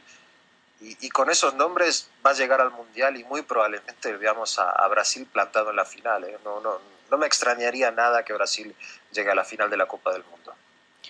Y bueno, Ariel, si quieres, eh, vamos a, y por no, por no explayarnos mucho con, con Brasil, porque ya lo hemos comentado, mucha gente ha comentado la convocatoria, se ha dejado esto y se ha dejado otro, pero bueno, yo no soy un, no me, no me las voy a dar de entendido en el fútbol brasileño, pero sí que he visto bastantes partidos de la clasificación y, tratas un poco de entender a Dunga y, es que te esperabas lo que estás viendo, ¿no? El, el que haya apostado por el bloque que le ha dado la clasificación y el que no le haya temblado la mano a la hora de cargarse a, jugadores pues con una personalidad o con un fuerte poder, eh, llamémoslo mediático, por parte de, la hinchada.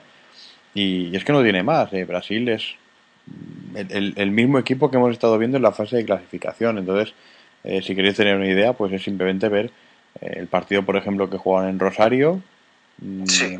Fue, era un partido en el que parecían los invitados a una fiesta, ¿no? Argentina va a jugar en Rosario jugándose la clasificación para el Mundial, Messi, no sé qué. Brasil fue allí, finiquitó 1-3, sin, despeinar, sin despeinarse, ¿no? Pero sin dar ninguna sensación de agobio ni dudas. Y, yo creo que ese puede ser un partido que puede definir muy bien lo que es Brasil ante una adversidad. Sin duda, sí. También se le ha hostigado mucho a Dunga cuando, por ejemplo, jugando como local no, no obtuvo buenos resultados, a lo mejor ante equipos como Chile o como Uruguay o como Argentina. Recuerdo un 0 a 0 de la, de la primera etapa de las eliminatorias. Es que el fútbol en, Sudamérica, el fútbol de selecciones ha subido bastante, tal vez en un contrasentido eh, cuando vemos que las ligas bajan de nivel, pero las selecciones han aumentado el nivel. Equipos, países como, como Chile hoy tienen una gran cantidad de internacionales jugando en Europa, lo mismo Ecuador, eh, Perú, aunque no ha clasificado, también puede suponer o pudo haber supuesto alguna dificultad importante para un equipo como, como Brasil. Entonces no es tan fácil jugar una eliminatoria para Brasil o para Argentina como lo era a lo mejor tres o cuatro mundiales atrás. Se ha complicado mucho. Siguen sin correr peligro porque en definitiva aún eh, tirando por la borda como ha hecho Argentina media clasificación consiguen el pasaporte al mundial. Pero de ninguna manera es tan sencillo como era antes para estas dos potencias llegar al mundial eh, como, como lo hacían tiempo atrás. Pues bueno, Ariel, no, no veo ya necesario el seguir comentando lo que hemos estado hablando de Brasil. Seguimos hacia adelante, ya último grupo, grupo H.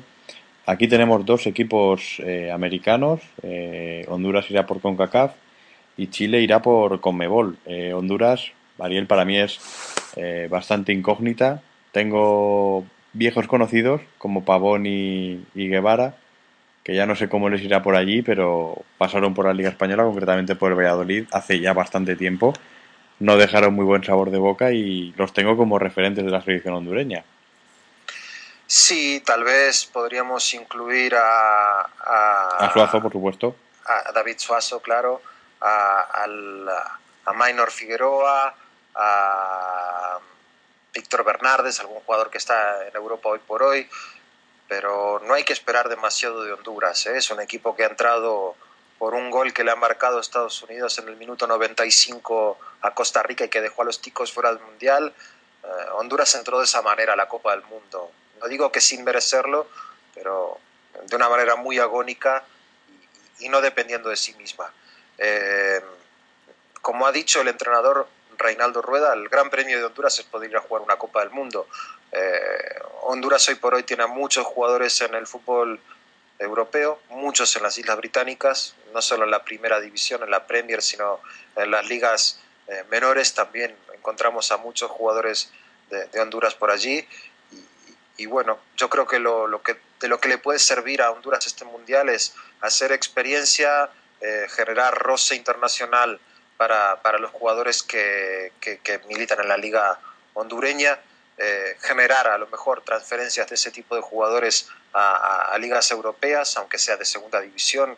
Yo creo que todo eso es a favor de Honduras. Realmente no creo que Honduras pueda ganar ninguno de los partidos que le toque eh, en esta primera ronda. Eh, también llega al Mundial en un estado de, de, convulsión interna por la no convocatoria de Carlo Costli, un enganche, un armador de juego que seguramente es de lo mejor que podía haber ofrecido Honduras en el Mundial. Y se lesionó, ¿no? Sí, sí, una situación muy extraña porque eh, al principio se dijo que era la selección, la, que la selección, perdón, la lesión no era tan grave. Eh, luego de parte de su club se dijo que sí, los médicos de la Federación Hondureña viajaron al lugar, plantearon algunas dudas con respecto al grado de la lesión, el jugador mm, pareció tener alguna posición no demasiado clara con respecto al compromiso o a las ganas de, estar en el Mundial. Finalmente Rueda lo deja fuera. Una vez que lo deja fuera, Costly sale por todos los medios habidos y por haber a quejarse, decir que realmente él sí pensaba que se podía recuperar. Bueno, un lío, un lío interno importante en la federación de un equipo que no tiene experiencia en este tipo de competiciones y que seguramente o probablemente termine afectando lo que es el, el desarrollo del equipo en el Mundial. Tiene rivales ampliamente superiores, creo. Chile es seguro muy superior a, Honduras, ni hablar de España, y confío que, confío que Suiza también sea un equipo eh, de, más, de más quilates que, lo que pueda ofrecer el fútbol de Honduras. Eh, en Honduras tendremos que mirar en ese tipo de jugadores que, pueden llegar a, dejarnos más de cara a futuro, de cara a, a, su evolución en el fútbol europeo, como puede ser el caso de Minor Figueroa, o de Henry Thomas o de Wilson Palacios. No se me ocurren otros casos. Creo que Suazo está en la recta final de su carrera y tal vez le veamos pronto en Brasil o en México o en alguna liga de Oriente Próximo, pero no, no sé por qué no le veo demasiado futuro europeo al Rey David, pero creo que lo interesante en Honduras será eso, descubrir alguna perla que pueda tener el equipo de Reinaldo Rueda, ver qué grado de progresión tienen los que ya están mostrando algo, sobre todo en la Premier. Y bueno, Ariel, vamos a, encarar ya la última selección a, comentar, que en este caso es la de Chile, que está entrenada por un amigo tuyo. Sí. Eh, ya me gustaría ser amigo de Marcelo Bielsa. Eh, para mí Chile ha sido, no en términos absolutos o, o, en términos de puntos, porque ha terminado como segunda en la clasificación sudamericana, pero llegó a la última fecha con la opción de ser de terminar el campeonato sudamericano como primera clasificada y eso tiene muchísimo mérito en una selección mm, que no voy a decir que no pintaba nada a nivel internacional hace cuatro años, pero que estaba muy cerca de eso. La Federación Chilena se marcó un objetivo claro que fue devolverle jerarquía a la selección chilena, volver a meter a Chile en el Mundial, contrató al que probablemente sea el mejor entrenador que tiene Sudamérica hoy por hoy, o uno de los dos o tres mejores para, para no ser tan eh, eh, absolutos. Eh, y logró el objetivo. Bielsa trabajó de una manera muy sólida, con algunos resultados negativos al principio de la gestión, pero que de a poco fueron consolidando a Chile como un equipo muy serio, que fue generando riqueza para el fútbol chileno, porque la mayoría de estos jugadores eh, o de los jugadores que terminaron clasificando a Chile no eran internacionales, actuaban solo en el medio local y, que a medida que se fueron dando las eliminatorias fueron emigrando hacia el fútbol europeo y hoy por hoy eh, Chile cuenta con, con, una selección plagada de jugadores que actúan en, en las mejores ligas del mundo y, bueno, en gran parte es mérito de Bielsa, es mérito de las selecciones inferiores de Chile que también están generando valores muy interesantes y es mérito en definitiva de los jugadores chilenos que lo han hecho muy bien. Eh, en España tal vez el caso más patente sea el del Chupete Suazo, que ha llegado tal vez un poquito grande a una liga de, primera categoría como es la española, pero que ya lo venía haciendo muy bien en Colo Colo, lo hizo muy bien en el Monterrey de México y creo que podemos decir a día de hoy que lo ha hecho muy bien en el Zaragoza. sí, sí, los goles, los goles que ha conseguido es que han salvado al Zaragoza. Y eh, había quien aventuraba que necesitaría no, sé cuántos puntos tal hubo, escuché comentarios que Suazo le iba a garantizar en la segunda vuelta 10 goles al Zaragoza. Eh, no sé si ha llegado a esos 10 goles, pero vamos, que los goles que le ha dado, le han dado puntos importantísimos además. Eh, y bueno, además dando una sensación de, de, poderío dentro del área y de recursos que, vamos, pocos fichajes yo del mercado de invierno recuerdo yo con, con tanta con tan buen rendimiento. Es un jugador muy determinante, Suazo, lo ha demostrado también en, la Copa América y en la eliminatoria sudamericana, ¿no? Es ese tipo de jugadores eh, a nivel de delanteros sudamericanos como Martín Palermo tal vez que consiguen esos goles en el minuto apropiado como para matar las esperanzas del rival o conseguir el empate o el gol que define el partido en el último minuto. Es ese tipo de jugador, es un delantero muy interesante que bueno, tiene una potencia física impresionante, una habilidad también destacable para, para la envergadura física que tiene Suazo, que es un tipo realmente muy grande, muy alto, muy, muy fornido. Se habla mucho también del estado físico de Suazo, pero es impecable, creo. Y, y bueno, también apuesto a que sea una de las confirmaciones. Ya sorpresa no es porque al estar jugando en la Liga Española hoy por hoy toda Europa lo tiene controlado, pero espero muchas cosas de Suazo en este Mundial. Eh, tiene, sobre todo en la línea de volantes, el equipo de Chile jugadores muy interesantes. Están Arturo Vidal, Jorge Valdivia, eh, Rodrigo Telo, Rodrigo Millar, que está en el Colo Colo, pero que seguro que se va a ir muy rápido de allí. Eh, Mati. Gonzalo, sí. El, Mati Fernández no sé si estará ya como titular, pero eh, no he leído muy bien su aventura en Portugal. ¿eh? No, Matías Fernández para Bielsa es el titular, pero bueno, como no está demasiado bien últimamente, Jorge Valdivia ocupa su plaza a veces no sé quién va a ser titular en la posición de enganche. Podría ser o Valdivia o Matías Fernández. Hablando de Matías Fernández, mm, como sabrán tus eh, oyentes y lectores, eh, Claudio Borghi ha asumido la dirección técnica de Boca. Borghi fue el entrenador de Matías Fernández y de Suazo en ese Colo Colo que lo ganó todo en Chile. Y probablemente veamos a Matías Fernández en Boca tras el Mundial, si es que no le sale alguna oferta de renovación importante en Portugal o de algún otro equipo de la liga portuguesa o algo en Europa, eh, en Boca lo esperan y, Claudio Borghi eh, puede revitalizar la carrera del enganche que realmente en Colo Colo tuvo una carrera fantástica, realmente fantástica y que en Europa no, no ha sabido o no ha podido repetirla. Tuvo, tuvo mala suerte al entrar en el, en el Villarreal post Riquelme y claro, eran dos tipos de enganche totalmente diferentes. Cuidado con que en Boca no le pase lo mismo. El, el, juego pausado de Riquelme y, la opción siempre correcta con su juego que es un poco más eléctrico, el, del chileno, igual por ahí es donde, donde ha llevado, sabido, no ha sabido llevar su carrera, en, no ha sabido meterse en el equipo que, que se ajustara a su juego. Sí, también seguramente por lo que cuentan los, la, prensa chilena, es un chico muy retraído, muy, no sé, que le cuesta un caso tal vez parecido al de Messi cuando va a Argentina. Bueno, a él en, España o en Europa le ha costado bastante hacerse de un lugar en, en el, vestuario del Villarreal y ahora en la Liga Portuguesa y que sufre bastante, que realmente cada vez que es convocado por la selección vive ese, ese llamado de Bielsa como una liberación de poder volver a ser él mismo cuando está con, con sus compañeros en, en, la selección chilena y tal vez el llamado de un equipo como Boca, que para cualquier jugador sudamericano es una plaza interesante y de la mano de Claudio Borghi, quien de alguna manera es quien le ha hecho saltar a la fama desde las inferiores del Colo Colo a la primera del equipo cacique, tal vez le haga pensar a, a Matías Fernández que, volver a Boca no sea un paso atrás, sino otra forma de darle un nuevo impulso a su carrera. Eh, reitero lo que dije antes. Espero mucho de Chile. Eh, el, hándicap que tiene Chile es que, bueno, que esto de jugar mundiales y de ganar mundiales, que se de ganar partidos en mundial eh, que se juegue fuera del territorio chileno es algo que, que, le cuesta mucho.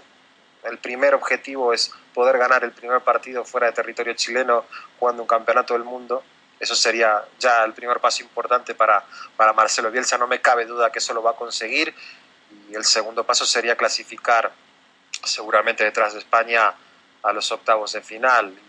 Tampoco tengo demasiadas dudas de que, de que pueda conseguir eso. Es un equipo bastante joven, con poco roce en este tipo de, competiciones. Tal vez el punto más débil sea el de la defensa. Bielsa defiende, defiende con tres en el fondo y, y, los tres del fondo tienen que estar muy atentos y con, con un estado físico y de rapidez mental muy afilado para, para no fallar. Eh, tal vez ese sea el único punto flojo que tenga el equipo de Marcelo Bielsa. No, no puedo terminar de imaginar a Bielsa defendiendo con tres ante una selección como la española, pero lo ha hecho así ante Brasil, ante Argentina y ante cualquier equipo en teoría superior al cual se ha enfrentado hasta ahora, con lo cual mm, es de suponer que hará lo mismo ante, España. Creo que, que puede sufrir muchísimo eh, Chile defendiendo de esa manera, pero bueno, son las armas con las que Bielsa casi ha sido el, eh, el, entrenador del mejor equipo de Sudamérica y, bueno, mal lo le ha ido, mal lo le ha ido y tiene jugadores con los cuales dar batalla en este mundial, no me cabe duda.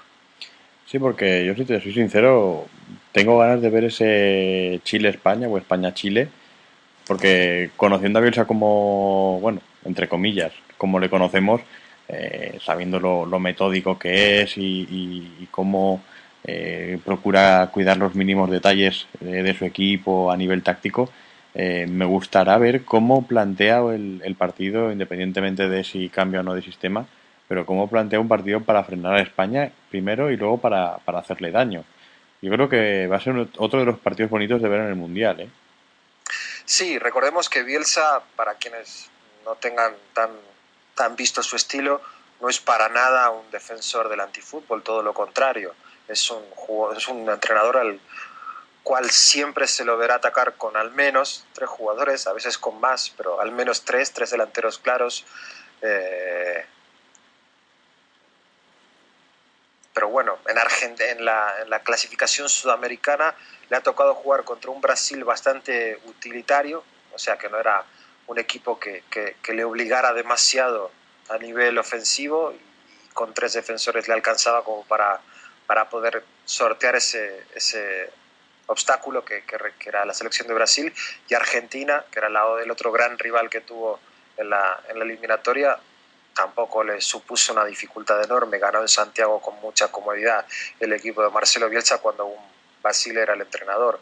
Eh, pero no hay que descartar que para anular a España busque alguna manera de, cortar los circuitos del equipo español, seguramente sin apelar a la falta o, solo apelando a la falta táctica, como, como se le llama, pero yo creo que Bielsa intentará ganarle a España o hacerle partido a España con sus armas, ¿eh? jugando a la ofensiva, eh, inundando la defensa eh, española de, jugadores chilenos y, y, viendo qué tal le va. Hasta ahora le ha ido realmente bien en Sudamérica y en la mayoría de los amistosos que ha jugado últimamente.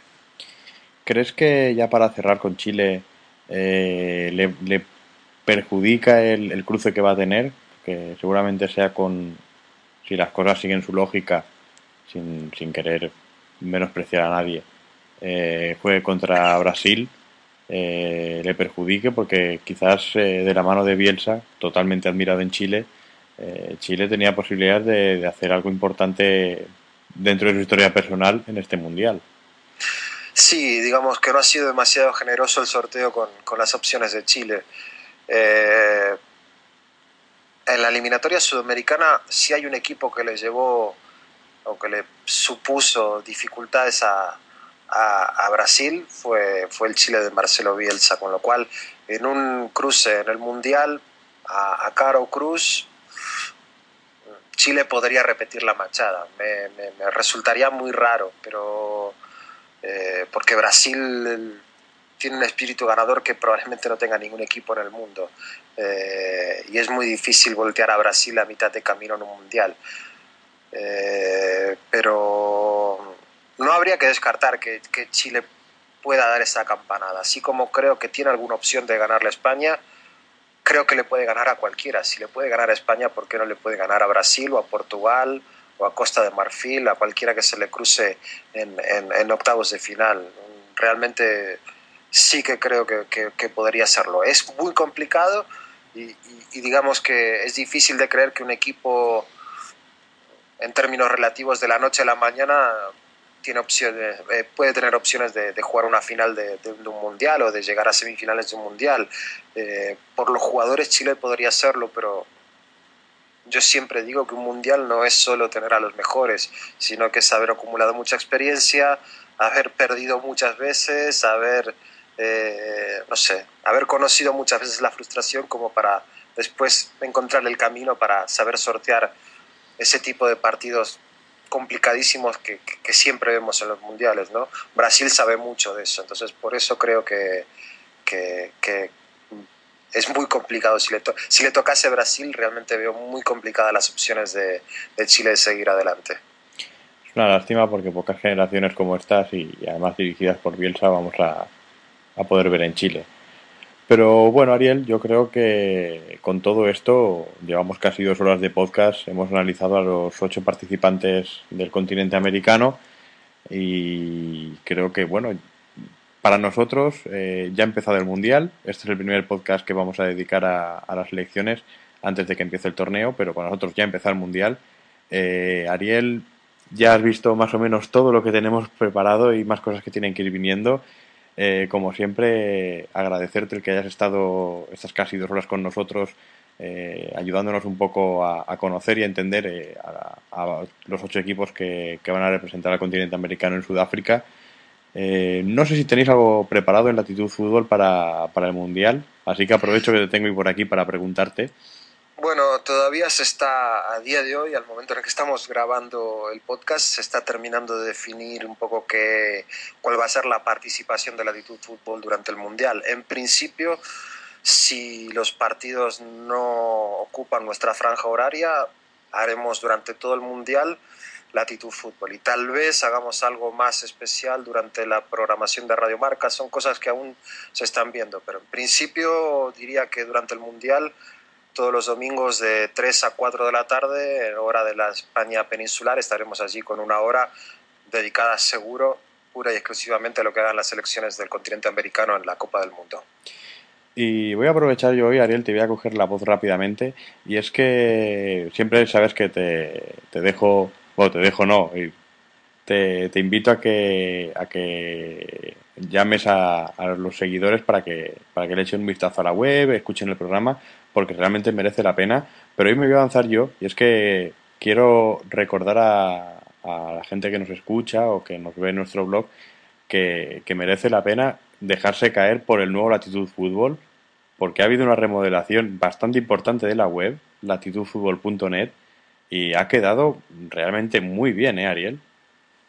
Bueno, el mérito no es mío, sino de quien lo ha hecho, que es Germán Ferrari, un diseñador eh, argentino de la ciudad de Rosario, que bueno, este tipo de contactos que uno eh, tiene por la web sin conocerlo personalmente me ha mostrado un poco qué podía hacer con la web y me ha parecido muy bueno y bueno, hemos dado eh, semáforo verde para que haga los retoques que consideraba necesarios y creo que ha quedado muy bien y sí, estamos muy contentos. Seguramente a medida que, que vayamos tomándole un poco la mano al formato y a, las posibilidades que tiene este formato para, para, el programa y para, por ejemplo, darle un poco más de, valor y de salida a productos en formato podcast, también iremos aumentando la oferta a través de la web. Por supuesto, para estar enterados hay que visitar Actitud Fútbol para saber lo que ocurre al otro lado del charco. Eso es, vamos. Eh, y no tiene perdón de Dios el no, el no dejarse caer por ahí, Ariel. Y, parece raro que te lo tenga que decir yo. Eh, bueno, nosotros, eh, por supuesto, agradecer a Ariel que haya pasado estas dos horas con nosotros, cerca de dos horas con nosotros.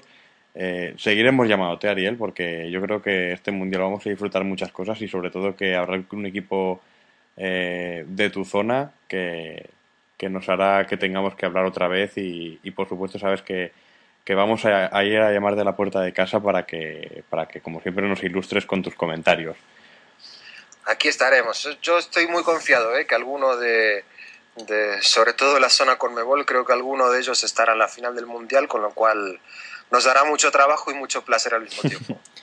Y bueno, yo voy a aprovechar también para recordaros eh, dónde podéis encontrarnos en, en el blog, que imagino que cuando escuchéis este podcast ya tendrá también su, su lavado de cara, www.12toques.tk. Nos podéis encontrar también en Facebook, en la página de Facebook de 12 Toques. Eh, seguirnos en Twitter, donde estamos muy activos y, Ariel os lo puede confirmar, eh, que también es 12 Toques, todo en minúsculas y sin ningún tipo de espacios. Y bueno, eh, encomendaros a que si tenéis cualquier sugerencia o, comentario que hacer, nos podéis enviar un correo electrónico a 12 toques gmail.com. Eh, lo dicho, este va a ser el primer podcast de unos poquitos que queremos hacer antes de que empiece el Mundial y cuando empiece el Mundial tendréis podcast diarios con, todo lo que, lo que vaya pasando en, las jornadas de, este, de, esta competición. No me queda otra que eh, despedirme. no habrá, no os voy a decir que hasta la semana que viene o hasta que volvamos a grabar porque va a ser dentro de muy poco tiempo cuando tengáis otro, otro podcast con más contenido del Mundial. Así que nos seguimos viendo y hasta ahora.